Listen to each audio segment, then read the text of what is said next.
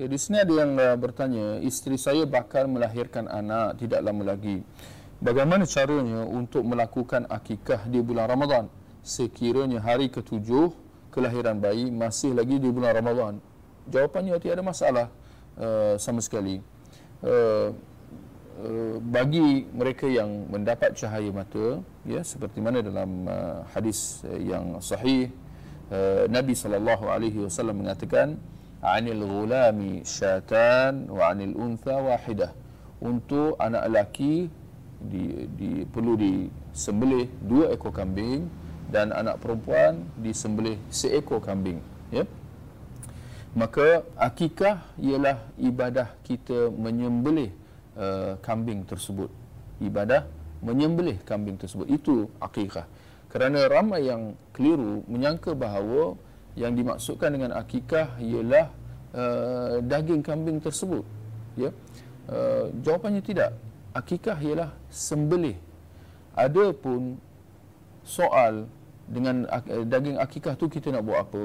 Adakah kita perlu masak atau kita hadiahkan sedekahkan atau kita simpan?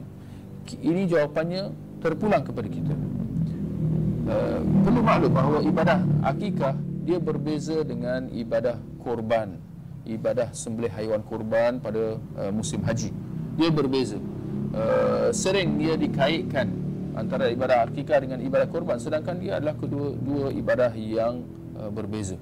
Maka dalam ibadah uh, ibadah akikah ternyata tiada apa-apa ketetapan yang ditetapkan uh, tentang bagaimana untuk diuruskan uh, daging uh, akikah tersebut. Maka akhirnya dia terpulang kepada kita. Sama ada kita nak simpan sama ada kita nak sem- eh, nak, nak nak masak atau kita nak hadiahkan uh, nak sedekahkan terpulang kepada kita. Yang penting pada hari ketujuh atau ke-14 atau yang maksimumnya 21 hari hendaklah kita sembelih uh, uh, kambing uh, tersebut. Itulah ibadah akikahnya.